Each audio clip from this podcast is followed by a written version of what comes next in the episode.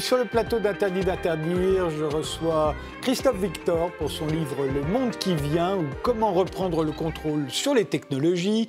Serge Finot pour son album euh, de BD Seul au monde, adapté du récit du navigateur Sébastien Destremo qui a réussi à faire le vent des globes alors qu'il n'avait jamais couru de sa vie en solitaire. Samira El Ayashi pour son roman Les femmes sont occupées sur la monoparentalité. Et Batlik pour son nouvel album L'art de la défaite. Mais l'on commence tout de suite par notre époque. Qu'est-ce qui la caractérise? Nos invités, comme d'habitude, répondent en images, à commencer par la vôtre, Christophe Victor. Alors cette image, c'est une image qui date de 2016. C'était, euh, vous voyez là le champion du monde Lysidol de jeu de Go, euh, qui est en train de se faire battre par une machine, euh, l'intelligence artificielle. ça a été un choc, et ça a été un choc pour deux raisons en fait. D'abord parce que DeepMind, qui est l'intelligence artificielle qui l'a battu, a battu euh, ce champion du monde sur un jeu qui paraissait inaccessible pour la machine, puisqu'en fait, il y a 10 puissance 170 combinaisons possibles au jeu de Go quand il y en a 10 puissance 120 sur le jeu d'échecs. Et puis le deuxième point, c'est la manière dont il l'a battu et dont surtout la machine a appris à jouer au jeu de Go. Et c'est ça surtout ce qui a fait la véritable différence, c'est que jusqu'à maintenant, on programmait une machine. Et eh bien là, dans le cadre de DeepMind, on s'est contenté de remplir la machine de, euh, euh, de parties successives, en fait, de jeux de d'échecs, euh, de jeux de Go, pardon. Et puis ensuite, on l'a laissé jouer contre elle-même, jusqu'à temps qu'elle gagne, en fait. Et donc, on n'est plus dans la programmation, on est dans de l'apprentissage de la machine par elle-même, avec évidemment des, des capacités démultipliées, mais aussi une maîtrise infiniment moins, infiniment moins grande pardon, de la maîtrise du résultat.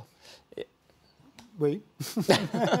Votre conclusion, on va la voir en lisant le bah, oui, ma, conclusion, elle va, de soi. C'est-à-dire que la machine euh, est, de plus en plus puissante aujourd'hui par euh, cette croissance exponentielle en fait de sa puissance de calcul et que euh, aujourd'hui on arrive à de nouveaux ressorts qui sont qu'elle arrive elle-même à trouver des règles dans les jeux de données qui lui sont donnés. Et euh, effectivement, la maîtrise de l'homme de ce fait est de moins en moins grande. Euh, voilà, donc euh, c'est autant de sujets sur lesquels il faut réfléchir, sur lesquels il faut réglementer, mais je crois qu'on aura l'occasion d'y revenir. Serge Pinault. Ouais, alors moi j'ai choisi ça, euh, bah, c'est un, peu, un peu dans le prolongement du coup euh, de, la photo précédente. J'ai pris ça parce que j'aurais pu en prendre une autre, mais euh, visuellement c'est celle qui me semblait la plus, la plus terrifiante.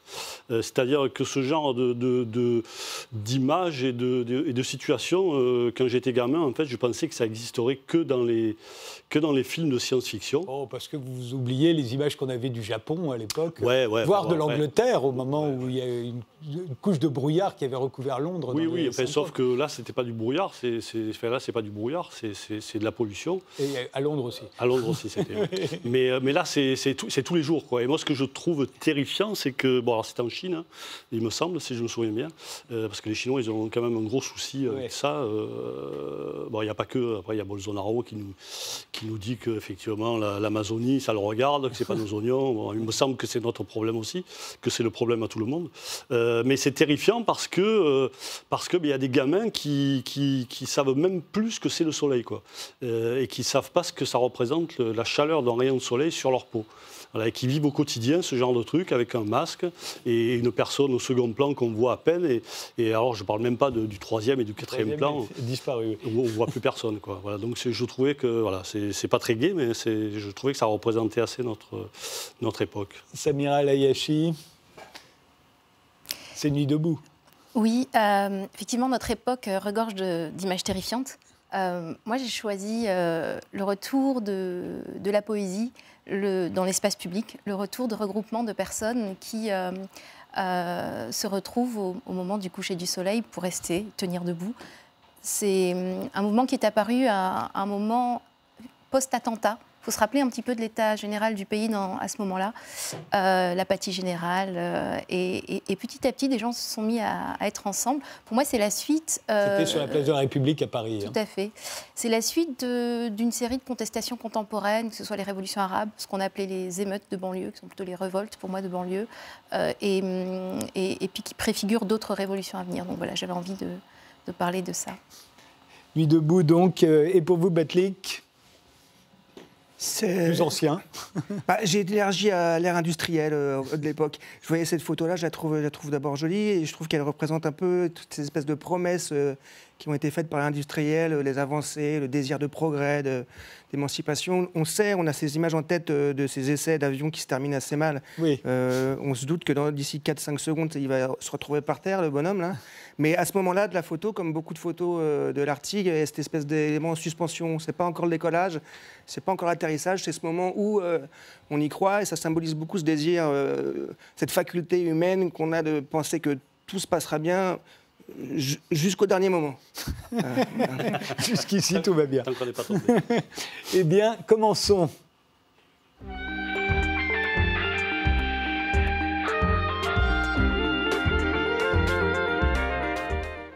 Christophe Victor, euh, Le monde qui vient ou comment euh, reprendre le contrôle sur les technologies, c'est votre livre qui vient de paraître chez Plomb. Euh, vous dites au départ que les électeurs des pays développés commencent à s'apercevoir que leurs dirigeants sont complètement dépassés, que le, le, pouvoir, le vrai pouvoir est entre les mains d'un certain nombre de multinationales et de financiers aux moyens considérables. et donc la place est libre pour les prophètes de malheur. Vous n'en faites pas partie, vous? Non, j'essaie de, ne pas en faire partie, et c'est justement pour ça que j'ai écrit ce livre d'ailleurs, parce que euh, j'ai, euh, il en est sorti beaucoup, euh, avec des analyses la plupart du temps extrêmement justes, mais qui vous laissent un peu au milieu du chemin, en l'occurrence. Donc, ils vous inquiètent, et puis ensuite, vous refermez les pages et vous vous dites, bah, finalement, qu'est-ce qu'on peut faire? Or, je crois qu'on peut faire encore beaucoup de choses. Euh, je crois que les technologies, euh, c'est une médaille à deux faces, euh, avec beaucoup de progrès, beaucoup d'améliorations sur le bien-être, et puis c'est aussi des dangers qui peuvent arriver, et que en l'occurrence, la difficulté aujourd'hui, c'est que les choses vont tellement vite et, et, ça devient tellement compliqué que c'est maintenant un petit nombre d'experts ou justement de multinationales qui ont un peu l'agenda de ce qui va se passer. Il est, à mon avis, urgent que, euh, à la fois les peuples, et donc les citoyens, mais aussi les politiques, sans doute poussés par les peuples, parce que sinon ça ne se fera pas, euh, en l'occurrence, reprennent un peu le contrôle et dictent euh, un certain nombre d'axes, à mon avis, majeurs, assez justement multinationales, pour euh, éviter que les choses ne basculent. Alors on va voir si, c'est encore possible. Mais euh, d'abord, il faut comprendre que nous sommes euh, passés, vous dites, de la troisième révolution industrielle à la quatrième. Alors il faut se dire que la première, c'était la machine à vapeur. La deuxième, au moment de la photo de l'Arctique, c'est l'électricité. La troisième, c'est les technologies de la communication. Et la quatrième, ce serait les nanotechnologies et les, et les biotechnologies. Hein. Oui, en fait, la, la quatrième, c'est la, la convergence de euh, toutes les technologies, en l'occurrence aidées par la puissance de l'informatique et de la machine. Donc nanotechnologie, biotechnologie, sciences cognitives. On arrive aujourd'hui à manipuler la matière à l'échelle de l'atome. On arrive à modifier les gènes euh, des êtres humains. On arrive à une connaissance du cerveau de plus en plus euh, pratique, de plus en plus. on arrive à agir sur le cerveau, sur la maladie de Parkinson, par exemple. de... Ça, c'est pour le bon côté en l'occurrence, et puis on agit aussi sur le cerveau, parfois pour soigner le, stress post-traumatique des soldats qui reviennent du front aux États-Unis, par exemple. Mais euh, on soigne leur stress. Demain, est-ce qu'on ne pourrait pas leur mettre un casque pour qu'ils n'aient plus peur, par exemple? Voilà. Ce ne serait pas plus mal, remarquez. oui, sans doute, mais peut-être que l'humain, à ce moment-là, ferait des choses que euh, euh, s'il avait mieux le contrôle de lui, il ne ferait pas. Alors, commençons par euh, la, grande peur aujourd'hui, c'est est-ce qu'on va vers l'intelligence artificielle? On nous en parle toute la journée. Alors ça, euh, on y va, de toute façon. Oui, mais dans quelle mesure? Parce qu'on appelle ça l'intelligence artificielle, mais, euh, mais après tout, est-ce qu'elle est vraiment intelligente, cette intelligence artificielle? Non, alors il, faut bien faire la différence, effectivement, entre ce qu'on appelle l'intelligence artificielle, et qui est une intelligence de la machine, entre guillemets, pour faire un certain nombre euh, d'opérations euh, dans un territoire donné. Il n'y a pas, pour moi et à mon avis pas avant longtemps, d'intelligence artificielle globale qui aurait la forme du raisonnement de l'homme, entre guillemets, et qui pourrait intervenir sur euh, des domaines extrêmement variés. donc ça, le mythe de la singularité, euh, où euh, Kurzweil, qui est euh, à la fois un grand scientifique, penseur, également maître de toutes ces technologies chez Google, qui annonce la singularité en 2060, par exemple, ça, je n'y crois pas. Je ne crois pas que la machine va avoir une intelligence équivalente à l'homme et va pouvoir prendre le contrôle à partir de ce moment-là. Parce que ce qu'on voit bien, c'est que la machine arrive à faire des choses extrêmement fortes, mais dans un territoire délimité, et c'est normal parce que euh, on, lui a appris elle peut faire un certain nombre d'opérations de, l'esprit, mais elle n'est euh, pas, un esprit. Euh, elle n'est pas un esprit. par contre, je pense une chose, c'est que si on parle aujourd'hui tant de la singularité, tant de cette forme d'intelligence artificielle globale, c'est pour deux raisons. Un, pour détourner l'attention sur des vrais sujets, ça, je crois que c'est un, point, à mon avis, très important, parce que tant qu'on s'inquiète de la singularité technologique, on ne s'inquiète pas de ce qui est aujourd'hui à notre porte, en l'occurrence. Et puis le deuxième point, c'est que ça permet aussi de lever des fonds hein, parce que euh, aujourd'hui les investisseurs privés adorent euh, ce, type de discours. Hein, c'est euh, pour ça qu'on a gardé le mot intelligence dans intelligence artificielle. Sans doute, sans doute, sans doute. Et Elon Musk qui, qui se dit qu'un jour on va peut-être greffer le cerveau sur la machine. Il a réussi à lever euh, sur cette promesse-là euh, je ne sais combien de dizaines de millions de dollars parce que les investisseurs adorent rêver. Et, ça permet d'engranger la machine à cash sur ce type de choses. Alors les vrais problèmes, d'après vous, auxquels nous sommes confrontés aujourd'hui, sans attendre l'avènement de l'intelligence artificielle, c'est le fait qu'en nous connectant, nous sommes contrôlés. Est-ce que nous sommes contrôlés ou est-ce que nous sommes surveillés quand on se connecte? Mais je crois que nous sommes les deux d'une certaine manière, parce que, en tout cas, on commence par être surveillé, ça c'est sûr. Euh, aujourd'hui, vous laissez euh, un nombre de traces euh, incroyable quand vous allez sur votre ordinateur, avec en laissant votre portable ouvert sur la géolocalisation, et toutes ces données sont récupérées par un certain nombre d'applications, en l'occurrence, qui les, qui les utilisent et qui cherchent en fait à vous simplifier la vie, mais surtout qui cherchent à vous vendre euh, encore plus de choses, entre guillemets. Et à un moment donné, tout ça peut être utilisé euh, à des fins euh, je vais vous donner deux exemples. Hein. en l'occurrence, aujourd'hui, par exemple, l'intelligence artificielle permet la reconnaissance faciale. La reconnaissance faciale, la Chine a installé 172 millions de caméras de reconnaissance faciale sur son sol. Ça lui a permis, par exemple, d'arrêter en moins de 6 minutes au milieu d'un concert de 60 000 personnes un fichier euh, pour un crime économique, par exemple. Euh, voilà. C'est euh, Facebook qui, dans une, dans une étude de 2016, alors ils s'en vendent plus beaucoup aujourd'hui, mais c'est lui qui avait fait cette étude auprès de 86 000 internautes sur Facebook. Ils avaient fait un test, en fait, ils, ils avaient fait remplir aux internautes clients de Facebook un questionnaire de 100 questions ils avaient fait remplir le même questionnaire à leurs amis, leurs conjoints, leurs euh, familles. Et puis, ils avaient donné le même questionnaire à l'intelligence artificielle de Facebook. Et en fait, à partir des likes sur le réseau social et uniquement les likes, eh bien, au bout de 10 likes, la machine vous connaît mieux que vos collègues de travail. Au bout de 70, elle vous connaît mieux que vos amis. Et au bout de 150, elle vous connaît mieux que votre famille. Et au bout de 300, mieux que votre conjoint. Donc, euh, et ça, à l'époque, Facebook euh, leur vendiquait en disant Regardez, c'est formidable, on connaît tellement bien nos internautes qu'au niveau annonceur, venez mettre de la publicité chez nous parce qu'on va arriver à leur euh, adresser la bonne publicité au bon moment pour les faire acheter. Depuis Cambridge Analytica, vous avez remarqué qu'on ne parle plus beaucoup de cette étude, mais cette étude existe, en l'occurrence. Troisième exemple, le crédit social en Chine, par exemple, où on prend toutes les bases de données et de l'administration et de la police et euh, du gouvernement et de certains établissements privés type les banques pour pouvoir arriver à une notation du citoyen. Hein, ça se fait dans 40 municipalités aujourd'hui. Et en fonction de cette notation du citoyen, je prends un exemple, vous n'avez pas, pas remboursé votre emprunt, note négative. Vous traversez en dehors des clous, note négative, vous aidez votre voisin ou vous participez à des travaux euh, collectifs, eh bien, note positive. Eh bien, sur la base de cette notation, vous pouvez ne plus avoir recours à un emploi de fonctionnaire, même ne plus pouvoir voyager ou ne plus pouvoir emprunter, en l'occurrence. Et Pékin a annoncé qu'il allait mettre en place ce crédit social en 2021-2022. Le gouvernement chinois, lui, euh, envisage de le généraliser, là aussi, à partir de 2021 ou 2022. De même, vous dites que nous ne sommes plus tellement des citoyens, mais surtout des consommateurs.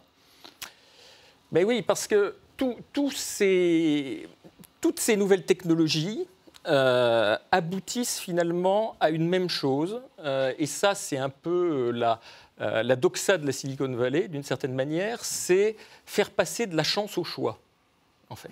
Et donc, c'est finalement ne subissez plus le hasard, la technologie va vous aider à euh, mieux consommer, mieux décider, euh, voire même, et ça c'est un, problème à mon avis au niveau de l'humanité extrêmement important, choisir votre enfant, par exemple, puisque aujourd'hui vous avez des cliniques privées qui vous permettent de choisir le sexe de votre enfant, la couleur des yeux, qui vous permettent aussi de prétester 400 maladies génétiques.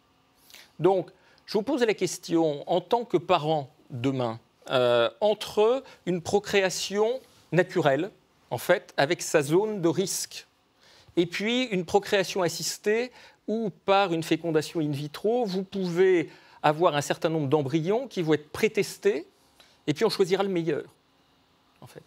Eh bien, qu'est-ce que vous allez choisir? Je crains effectivement que il y a une tendance assez forte à choisir la deuxième, la deuxième solution, surtout pour des gens qui auront les moyens, parce que évidemment, tout ça coûte cher, tout ça est un marché de plus de 6 milliards de dollars euh, aux États-Unis, et avec des cliniques qui ont pignon sur rue, euh, il y en a une qui s'appelle le Fertility Institute. Si vous allez sur le site internet et sa page d'accueil, vous voyez uniquement de la publicité pour ce type de choix, choix du sexe, choix de la couleur des yeux, euh, euh, contrôle des maladies héréditaires, vous voyez très très peu de mentions de problèmes de fertilité. Et pour cause, puisque dans une interview il y a quelques années, le patron de cette clinique indiquait que sur 800 couples traités, il y en avait 700 qui n'avaient pas de problème de fertilité même, euh, nous pourrions nous inquiéter du fait de ne plus être bientôt des travailleurs, d'être remplacés, alors généralement remplacés par des robots. Alors ça, contrairement à effectivement ce que beaucoup imaginent, euh, moi je ne crois pas ça. Euh, je pense que, en fait, le problème me semble-t-il, et il y a beaucoup d'études d'économistes qui, vont dans ce sens, le problème n'est pas, du encore en tout cas, dans les 20 ans qui viennent, on va dire. Toujours pour les problèmes d'intelligence artificielle. Oui, oui, toujours pour les... absolument. Pour être remplacé par des robots, il faut que les robots soient un peu intelligents. Oui, oui, mais euh, ils vont remplacer un certain nombre de travaux. Ils l'ont déjà fait. Ils l'ont déjà fait d'ailleurs. Les distributeurs automatiques euh, qui nous approvisionnent en billets de banque euh, ont remplacé des gens. Mais les études qui ont été faites, il y a eu une étude que je cite dans le livre, qui est une étude de McKinsey, euh, qui essaie de, prévoir en fonction de projections économiques le nombre d'heures travaillées en 2030 versus 2016. elle est plutôt en augmentation dans 16 pays occidentaux, elle est plutôt en augmentation de 5%. Mais ce qui est vraiment, à mon avis, très important à, prendre en compte, c'est que les compétences qui vont être exigées pour ces 5% d'heures travaillées supplémentaires sont plus du tout les mêmes qu'aujourd'hui, en l'occurrence. Et là, ils avaient relié ces, heures travaillées à un certain nombre de compétences. Euh, compétences technologiques, évidemment, il va en falloir de plus en plus. Compétences intellectuelles élevées, il va en falloir de plus en plus. Ce qui est rassurant, c'est que des compétences créatives, émotionnelles, il va en falloir aussi de plus en plus. Mais les compétences physiques ou intellectuelles basiques, Là, il va en falloir de moins en moins. Et en fait, la vraie difficulté, c'est que euh, ça n'est pas la fin du travail, à mon avis. C'est une polarisation des métiers vers, d'un côté, des métiers à haute valeur ajoutée, de l'autre, des métiers qui vont être des métiers pour la petite enfance, pour les personnes âgées, qui vont nécessiter effectivement de la proximité et de l'humain. Tant mieux. Le problème, c'est que l'échelle des salaires, elle, est en train de croître de façon considérable. Euh, aux États-Unis, par exemple, l'échelle des salaires des non-diplômés et des diplômés était à peu près parallèle jusqu'en 1980. Depuis 1980, celle des diplômés a été multipliée par 8, celle des autres est restée stable. Et donc c'est ce qu'on voit à l'échelle mondiale, en fait, avec des gens euh, les plus fortunés qui captent la croissance des revenus et un maximum de croissance des revenus. Piketty l'a montré d'ailleurs avec euh, les 1% les plus fortunés qui ont capté 27% de la croissance des revenus mondiaux. De l'autre, effectivement, les plus pauvres, là, les 50% les plus pauvres, c'est uniquement 12% de la croissance mondiale. Et au milieu, les classes moyennes, qui sont plutôt occidentales, qui, elles, se retrouvent prises entre les deux et qui voient leur niveau de vie, effectivement, baisser. On peut avoir peur aussi du fait qu'il n'y aurait plus d'État, qu'en fait, on aurait affaire à un marché global sans limite, puisque les États sont extrêmement impuissants face au marché. Oui, c'est, euh, je crois, ce à quoi euh, on assiste, avec euh, parallèlement le, des, des, idéologies plus autoritaires, on va dire, qui apparaissent en réaction de ça, en disant il faut une réaction justement à cette forme de déliquescence de l'État et, au fait que euh, les populations ou les citoyens se disent que ben, finalement les États n'ont plus prise sur ce genre de choses, donc euh, ils attendent des régimes plus autoritaires. Alors vous avez compris que ce n'est pas euh, ma vision des choses sur ce, sur ce sujet-là, mais en tout cas effectivement cette comment dirais-je cette fragmentation énorme en fait de euh, de l'information, euh, cette capacité à être manipulé, cette capacité à faire qu'aujourd'hui, sur les réseaux sociaux, on va privilégier euh, l'engagement, c'est-à-dire le like, d'une certaine manière, à la véracité, et on va privilégier le fait que ça suscite de l'émotion plutôt que du raisonnement, euh, dans un contexte là aussi où euh, euh, il faut réagir vite, eh bien tout ça produit effectivement de plus en plus de manipulation de l'information, de plus en plus de fake news, de plus en plus de perte de pouvoir aussi et des gouvernants et des démocraties. Et, et là aussi, il faut très probablement réfléchir à refonder les démocraties euh, d'une manière un peu différente. Pardon, mais l'affaiblissement de l'État, c'est pas dû aux fake news, c'est dû au fait que le marché est plus fort que l'État. Et aussi que, l'État est, totalement impuissant aujourd'hui à, endiguer euh, les conséquences du marché libre mondial. Aussi aussi. C'est là, c'est ce qui fait qu'on ne peut pas augmenter les salaires quand on le voudrait, ni augmenter le SMIC, ni, euh, ni pas faire grand-chose au fond. On peut juste faire des lois contre les fake news, mais, mais c'est tout. On peut aller un peu plus loin, je pense quand même. Je pense qu'on peut quand même aller un peu plus loin avec un peu plus de volontarisme et puis avec une, euh, surtout avec une vision un peu plus à moyen long terme des choses et pas sous la dictature de l'immédiat. Mais euh, Christophe Victor, alors comment reprendre le contrôle? Parce qu'au fond, c'est le sous-titre de votre livre, euh, on voit bien que tout cela semble inexorable, que euh, l'État a peu la main sur tout ce que vous venez de décrire, que les hommes politiques sont souvent dépassés, les citoyens aussi. Alors comment reprendre le contrôle À part en nationalisant les GAFAM? Et là, ce euh, serait, en fond, euh, adopter quelque chose d'un peu autoritaire, parce que quand on nationalise, c'est un peu autoritaire. Alors, je, ne suis pas à demander la nationalisation des GAFAM, qui serait d'ailleurs sans doute Certains un peu demandent, hein, euh, aux États-Unis notamment. Moi, je pense que, par contre, il est tout à fait possible de les démanteler. puisque notamment. Un peu autoritaire aussi. Mais pas tant que ça, parce que ce qui se passe aujourd'hui, et, je pense que ceux qui demandent le démantèlement des GAFA sont, des vrais, sont les vrais libéraux, d'une certaine manière. Euh, et donc ça n'a rien à voir avec de l'autoritarisme, ça a à voir avec le fait que euh, une concurrence saine se développe à l'intérieur des, C'est la loi antitrust. Euh, Exactement. Elle a été appliquée aux États-Unis pendant des siècles. Les États-Unis se sont même constitués là-dessus. Et puis contre les monopoles. Contre les monopoles et parce que les, les monopoles étaient un danger pour les démocraties. Je crois que c'est toujours vrai en l'occurrence. Et euh, il se trouve simplement que la jurisprudence a basculé au début des années 80, euh, où en fait le, juge Bork, qui était de l'université de Chicago, a euh, mis en place une nouvelle jurisprudence, entre guillemets, qui faisait qu'à partir du moment où le consommateur n'était pas pénalisé par ces monopoles, tout allait bien. Évidemment, quand vous êtes avec de la gratuité euh, tout le temps, on ne peut pas dire que le consommateur soit, euh, par exemple, euh, enfin, qu'il y ait un problème avec Google par rapport à ce genre de choses. par contre, ce que je crois, effectivement, c'est que ça pose tout un tas de problèmes, notamment sur le contrôle des données, notamment sur la capacité de ces multinationales euh, qui se sont créées en fait et qui ont bâti des monopoles. 92% aujourd'hui euh, de parts de marché pour Google sur les moteurs de recherche. Un tiers des gens dans le monde sont sur les réseaux sociaux de Facebook. Donc euh, et aujourd'hui, ils ont la capacité de s'étendre dans des domaines avec la donnée qui ne sont plus leurs domaines de départ. Et ça, je crois que c'est ça, à partir de la donnée, qu'il faut arriver à, euh, réglementer. Rien d'autre? Si, bien sûr.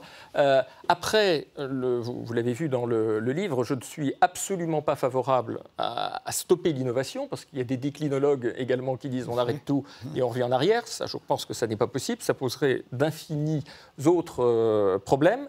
Euh, par contre, évidemment, c'est des innovations qui doivent être faites avec plus de respect sur le développement durable. Et je crois surtout que le point absolument majeur, c'est dans, une nouvelle réflexion sur l'éducation et sur la formation. Parce que tout ce qui se passe là nécessite effectivement de nouvelles compétences, de mieux maîtriser la machine. Il faut en fait que l'homme travaille avec la machine et la maîtrise. Et donc ça veut dire aujourd'hui que, et dans les programmes d'éducation, et dans les programmes de formation tout au long de la vie, demain, je suis absolument persuadé que nos enfants feront 5, 6, 8 métiers différents, voire peut-être même en même temps. Et donc là-dessus, il faut absolument qu'on repense complètement l'éducation et la formation et que euh, cette notion d'école tout au long de la vie, il faut réellement qu'on la mette en place. Le monde qui vient ou comment reprendre le contrôle sur les technologies, c'est signé Christophe Victor. Ça vient de paraître chez Plon. On se retrouve juste après une pause.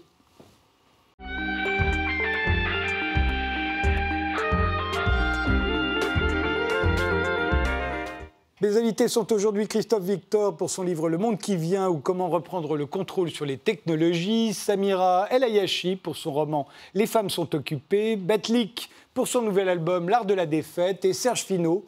On vous doit plutôt des BD de science-fiction, d'heroic fantasy, des histoires euh, de serial killer ou de gladiateurs. Euh, qu'est-ce qui vous a donné envie d'adapter euh, en bande dessinée le livre de, de Sébastien Destremo qui avait fait le, le vent des globes alors qu'il n'avait jamais couru de sa vie en solitaire? Oui, ouais, tout à fait. Ben, ce qui m'a donné envie, il y a plusieurs raisons à ça.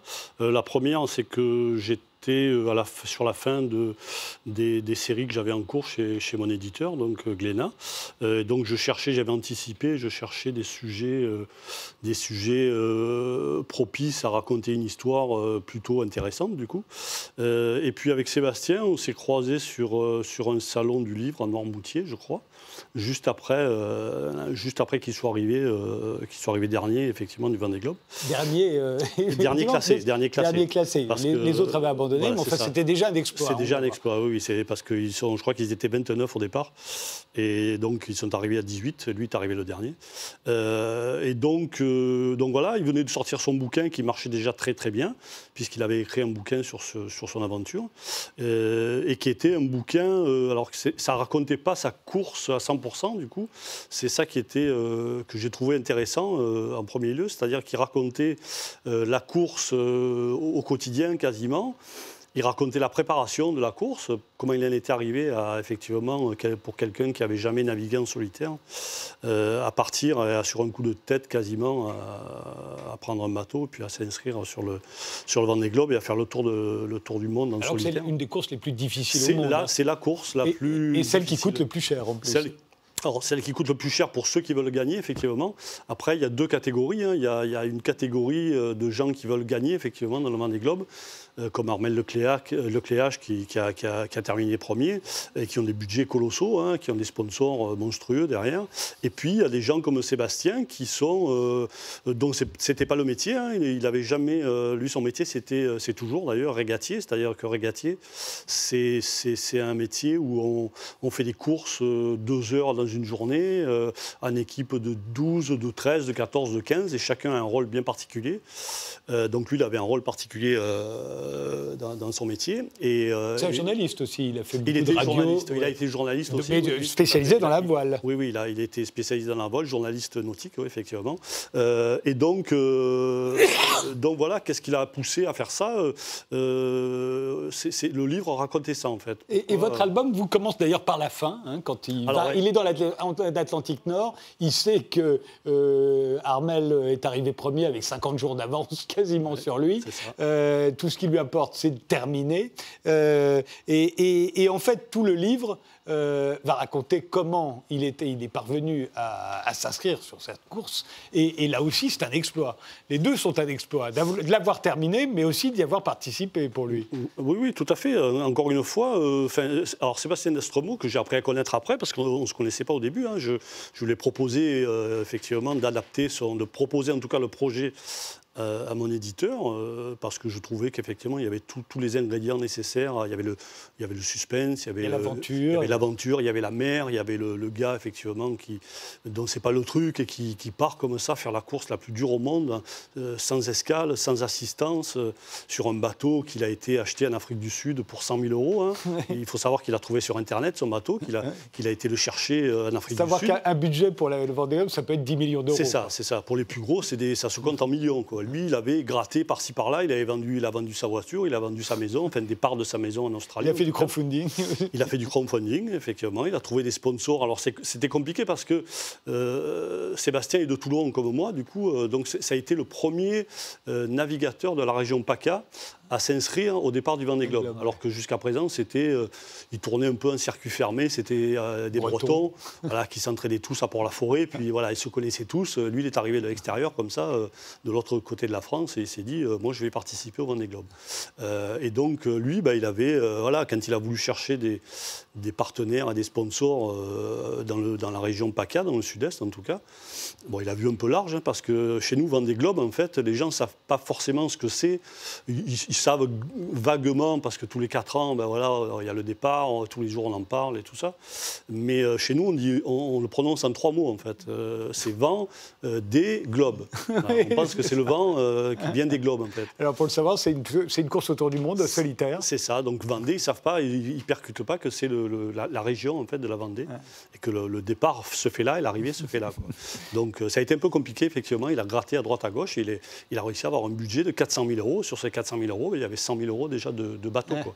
Alors, ce qu'il faut savoir, c'est que c'est aussi un combat contre son père, hein, euh, qui, qui, qui, est disparu euh, au moment où il fait la, où il fait la course, mais euh, qui a toujours été cruel et injuste avec lui. Et, et, au fond, il prend sa revanche. Il essaye de faire quelque chose d'extraordinaire.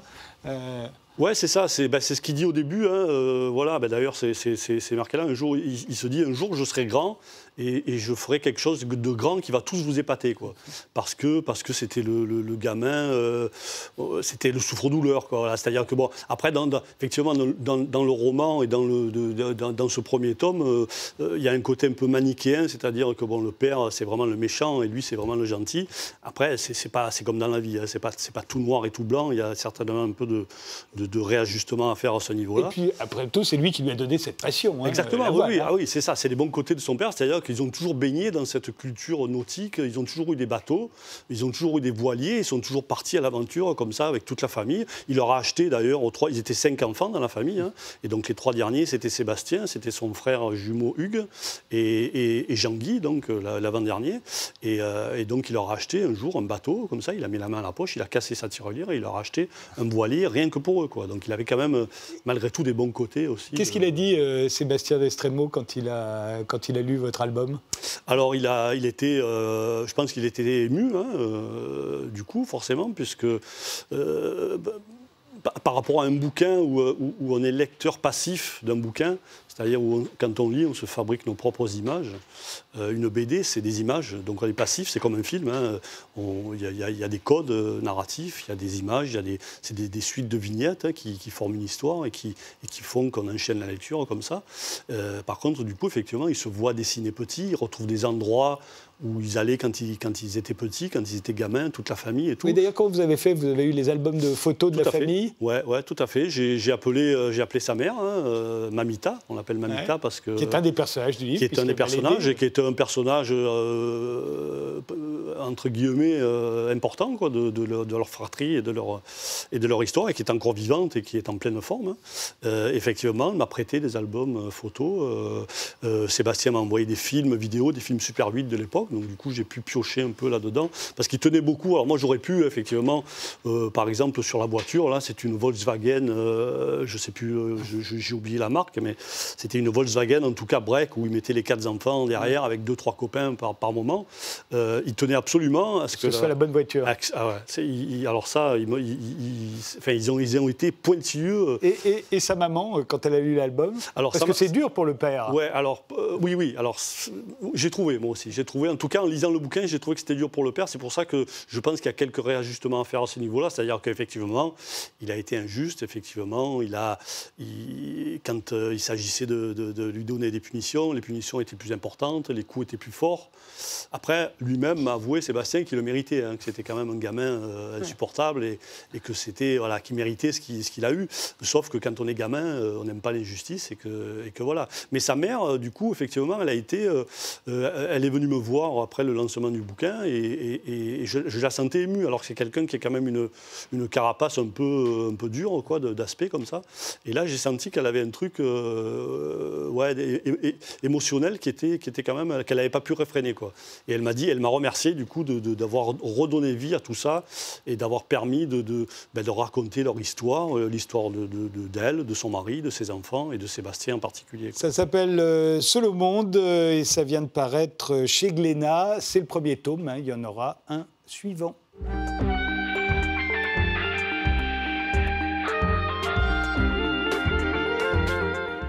Samira El Ayashi, vous, vous publiez un roman, Les femmes sont occupées aux éditions de l'Aube. C'est un roman sur une femme qui est dépassée par l'événement Ou par la situation, plus Non, elle n'est pas dépassée. C'est une femme, euh, comme des millions de femmes en France, qui est euh, esselée, euh, abandonnée par le corps collectif.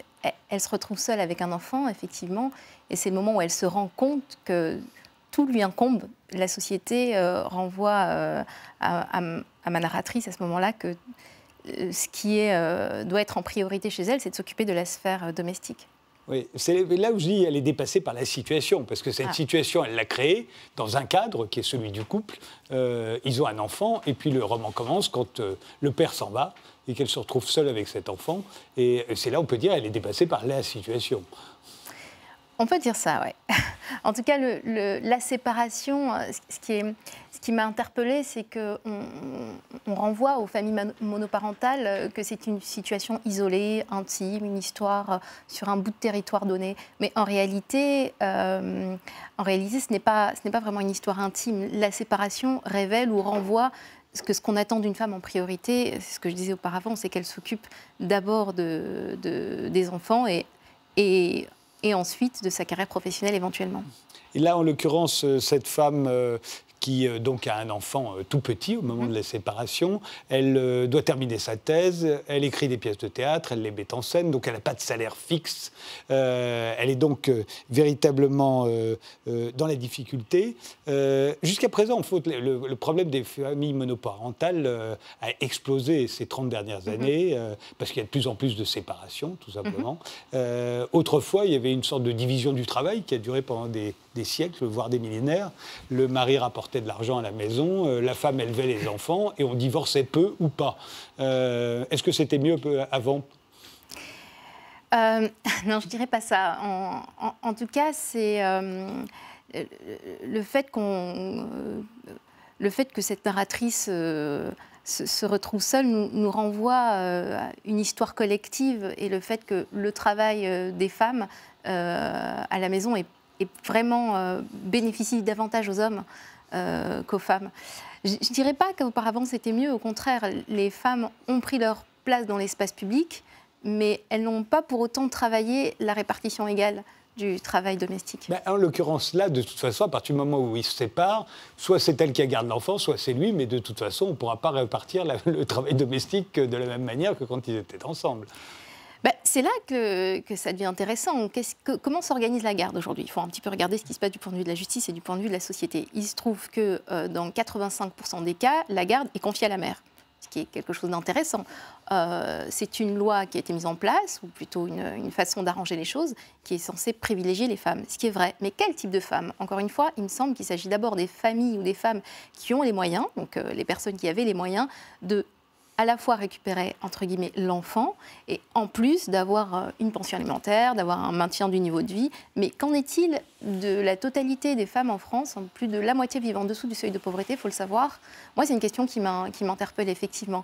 Euh, est-ce qu'on demande aux femmes au moment où elles, retrouvent, où elles se retrouvent seules avec l'enfant Et vous avez raison, ça concerne de plus en plus de familles en France. Ça a doublé en 30 ans. Ça a doublé en 30 ans. Et puis, ça augmente de 300 000 euh, ah familles chaque année. Donc, il se trouve qu'il s'agit à la fois de s'occuper d'un enfant, de, travailler, et certaines femmes n'ont même pas le temps de travailler, n'ont pas la possibilité d'être des infirmières, enfin pas forcément des intellectuels, euh, tout type de corps de métier sont concernés par la question. Et, aussi, évidemment, là où ça m'intéressait davantage, c'est comment collectivement on se coupe de l'apport de ces femmes dans l'espace collectif. Parce qu'effectivement, ma narratrice est chercheuse, euh, il y en a d'autres qui sont journalistes, euh, il y en a peut-être d'autres qui auraient des choses à, à, apporter dans ce monde-là, et peut-être aussi une autre vision euh, de ce que pourraient être les nouvelles technologies dans ce monde. Si les femmes avaient plus de temps pour s'occuper, pour participer à la vie collective, quel serait le visage de notre époque et de notre monde? Ça, on ne sait pas encore. Alors en l'occurrence, le problème numéro un, quand même, c'est la, la, pension alimentaire. Parce qu'on se dit, s'il ne disparaissait pas du jour au lendemain, le, père, dans cette histoire, euh, s'il versait une pension alimentaire, euh, tout pourrait aller un peu mieux. Or, il y a, je crois, c'est entre 30 et 40% des pensions alimentaires qui sont soit pas payées, soit payées irrégulièrement. Euh, il me semble qu'on aborde cette question pas au bon endroit. Elle est abordée sous l'angle de la famille ou de la famille monoparentale, de la femme. On, travaille euh, cette question depuis de nombreuses années sous l'angle du genre, euh, alors que pour moi, c'est une lutte des classes qui n'a pas encore eu lieu.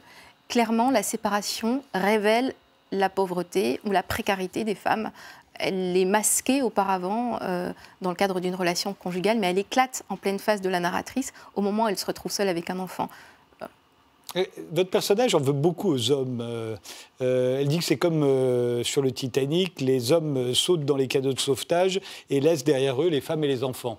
C'est pas tout à fait juste. sur le Titanic, les femmes ont été, et les enfants ont été sauvés en grande partie et c'est les hommes qui ont morflé. Hein. on a une fausse idée du Titanic. Enfin, sont les, sont les pauvres qui ont morflé et les, et les hommes, on va dire, et l'équipage surtout. En tout cas, c'est une image. Il y, a, beaucoup de poésie et d'humour, d'images qui sont décalées un peu pour, euh, pour raconter euh, ce qu'elle vit. Alors au départ, elle part d'une situation euh, qu'elle subit et effectivement, elle éprouve une forme de, de, désarroi. Mais petit à petit, cela progresse et elle va aussi elle-même faire un voyage qui n'est pas inintéressant pour la femme contemporaine, qui est d'aller chercher en elle les parts j'ai envie de dire, auto-sexiste, euh, machiste ou viriliste en elle aussi. il faut dire que ça se passe en trois ans à peu près. Hein. Quand le, livre se termine, elle fête le troisième anniversaire de son enfant. Voilà. Et donc ce, trajet, au même titre que de tas de romancières qu'elle cite, dont elle s'entoure, elle n'a pas le temps de lire, donc elle pose comme ça autour de, autour des pieds de son lit les, romans, les, romans, les livres de Simone Veil, Simone de Beauvoir et autres.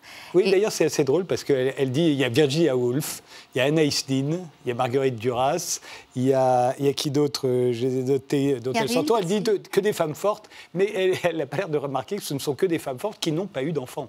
La seule dont, dont elle s'entoure qui a eu un enfant, c'est Marguerite Duras. Mais c'est ça qui est terrible, c'est qu'aujourd'hui, une femme doit faire euh, le choix entre une vie de famille. Encore une fois, c'est dans la société française telle qu'elle est organisée. Il y a d'autres pays, en Norvège et autres, où on va pouvoir s'organiser autour de la famille. Euh, mais, mais elle est renvoyée à, à, une question intime ou personnelle, une histoire d'amour qui finit mal, etc. Alors que c'est beaucoup plus profond que ça. Euh, et, et, effectivement, une femme doit faire le choix entre avoir une vie euh, de femme, une vie familiale, ou une vie de citoyenne qui va s'accomplir, qui va pourquoi pas partir quelques mois aussi sur les mers euh, pour, euh, mmh. pour euh, Elle rate Nuit debout d'ailleurs, c'est pour ça que vous avez mis une photo de Nuit debout. Elle rate Nuit debout et elle est assez furieuse. Mais elle ne peut pas aller à Nuit debout parce qu'elle a un enfant et il faut qu'elle s'en occupe. Mais c'est bien ça, la situation insolvable dont on se prive mmh. collectivement, l'apport de ces femmes dans l'espace public, le fait qu'elles puissent aussi participer à définir, à co-construire le monde. Elles sont entravées ou ralenties. On parle quand même de la moitié de l'humanité. Enfin, France, mais la moitié de l'humanité n'est pas dans la situation de votre héroïne. Non, encore une fois, la situation de mon héroïne révèle une situation euh, plus globale et structurelle euh, qui fait qu'elle elle a moins de temps pour s'occuper de l'espace public. Parce qu'elle est privée d'hommes. On peut le voir comme ça. Parce qu'elle est privée d'hommes ou parce que les hommes prennent moins leur place, parce que le père de la narratrice prend moins sa place dans la sphère publique? Pareillement, quel, quel serait ce monde si les hommes avaient, sur plusieurs générations, l'habitude de prendre soin d'un autre, d'un fragile, d'un enfant? C'est une question aussi intéressante. Et d'ailleurs, l'autre, c'est-à-dire le père de l'enfant, petit à petit, va aussi euh, prendre sa part. Et, sans femme dans les parages pour le prendre en charge, il va être obligé de développer des potentialités qu'il ne savait pas avoir, euh, peut-être des qualités plus féminines. Alors, le langage, le langage français nous, limite un peu pour dire ce, ce dont il s'agit. il y a le mot latin, animus, anima, enfin ce souffle féminin peut-être que euh, petit à petit, l'autre va aussi prendre une part plus féminine et, voilà. Une histoire qui est racontée d'ailleurs avec beaucoup d'humour, il faut quand même le signaler. Il y a des scènes euh, assez tordantes. Euh, ça s'appelle Les femmes sont occupées. C'est signé Samira El Ayashi et c'est paru aux éditions de l'Aube.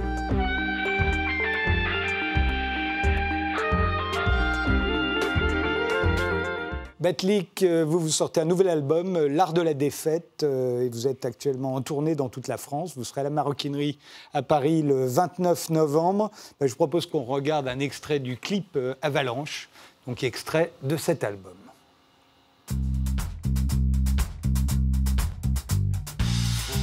ça n'est pas caché. Ça n'est pas caché. Ça n'est pas caché. Ça n'est pas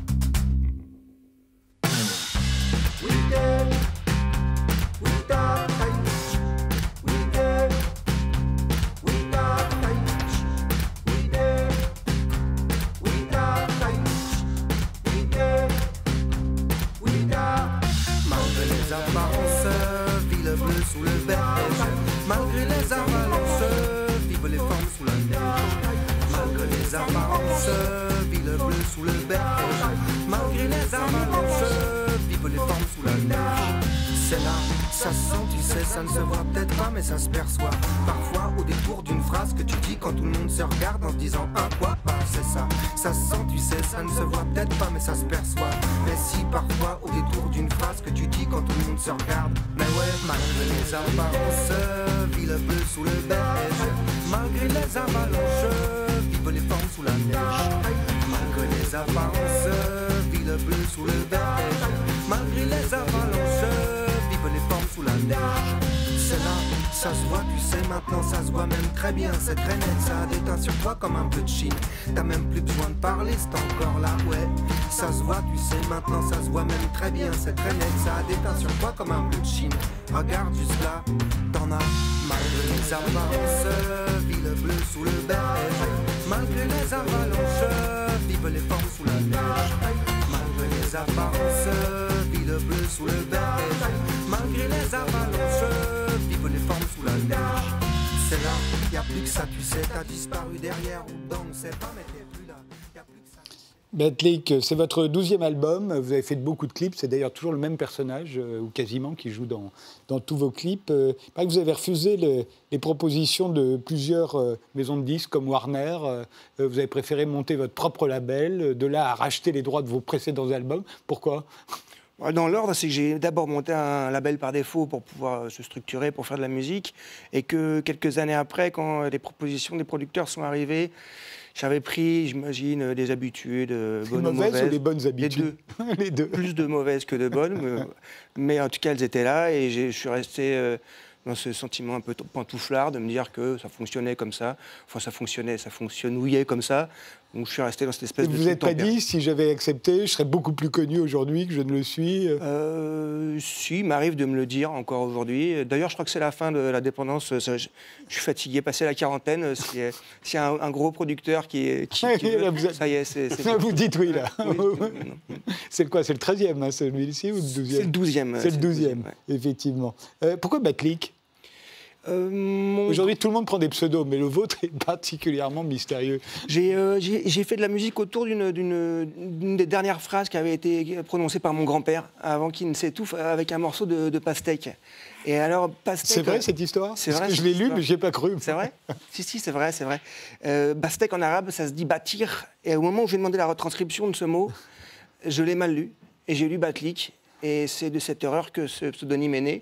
Du coup, après, j'ai pris l'habitude d'enchaîner de, les, les erreurs et de, de m'y fier, quoi. Et alors, est-ce que l'histoire selon laquelle votre grand-père, en mourant, après s'être euh, étranglé avec une pastèque, a vraiment dit une phrase de Sioran euh, que vous ne saviez Oui. pas être une phrase de Sioran, euh, à savoir le- Ouais. la musique est le, le refuge des âmes ulcérées par le bonheur? C'est une citation très célèbre de Sioran, grand un peu, ce qui- est un petit peu romancé, c'est que Oui.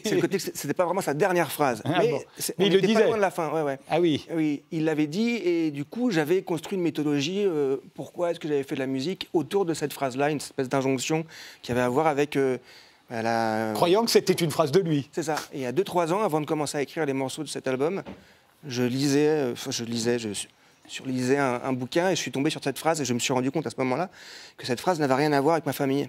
C'est Rien à voir avec phrase de. Ouais. Et ce qui vous aurait inspiré, donc, ce, ce morceau, euh, euh, L'Art de la défaite, on va vous entendre euh, la jouer en acoustique, cette chanson, euh, L'Art de la défaite.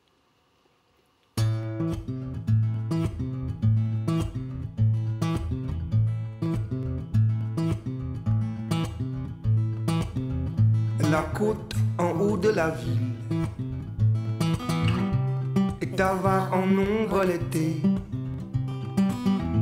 C'est là, c'est la rondade aussi. Il faut une raison pour y aller, raison d'aller là, pour aller monter tout là-haut comme ça. Il y marche comme l'on vole, l'air de ne pas y toucher, mais le moindre bruissement l'affole, le fait se redécourager, revenir sur ses pas, et puis recommencer à requitter l'en bas. C'est que tout autour l'attire, c'est ce que ses sens lui dit que tout son latin se divise aux volets bleus et entrouverts, au vélo vert, à ce à quoi il renonce en faisant marche arrière.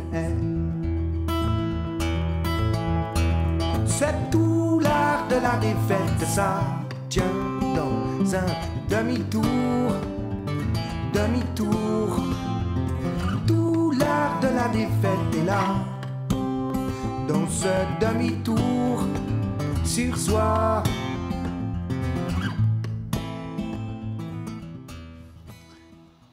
Une chanson inspirée donc par euh, Sioran, un philosophe particulièrement pessimiste. Euh, vous êtes euh, en tournée en France, je le disais, le 29 novembre, vous serez à la maroquinerie. Euh, depuis le temps que vous faites ce métier et que vous avez un public fidèle, j'imagine, puisque vous êtes toujours là, que vous en êtes à votre 12e album, à quoi ressemble-t-il le public de Batnik? Bah, il vieillit avec moi. Ah, je- il ne rajeunit pas. C'est ce que je me dis à chaque fois que je fais des concerts chaque année. Je me dis, voilà, ça, ça- ça se suit. Quoi. ça veut dire aussi qu'il est là depuis longtemps. Ouais. Euh, c'est un public effectivement qui est fidèle, qui euh, grossit euh, de manière très tempérée. hein, mais euh, je en fait, je, je- je reconnais, j'ai l'impression en tout cas de, re- de reconnaître les têtes euh, quand, je vais, quand je vais à Lyon ou quand je vais à Grenoble. Je me dis, tiens, celui-là n'a pas- n'a pas déménagé, euh, il est toujours là. Voilà, Ils n'amènent jamais leurs enfants, ils pourraient quand même. si, ça commence, mais après j'ai quelques chansons sur le, justement le, le principe de faut-il emmener ou pas les enfants Ouais. au concert? C'est une vraie question de société aussi. euh, J'ai tendance à répondre non. Euh, Ben voilà. voilà. Vous avez la réponse.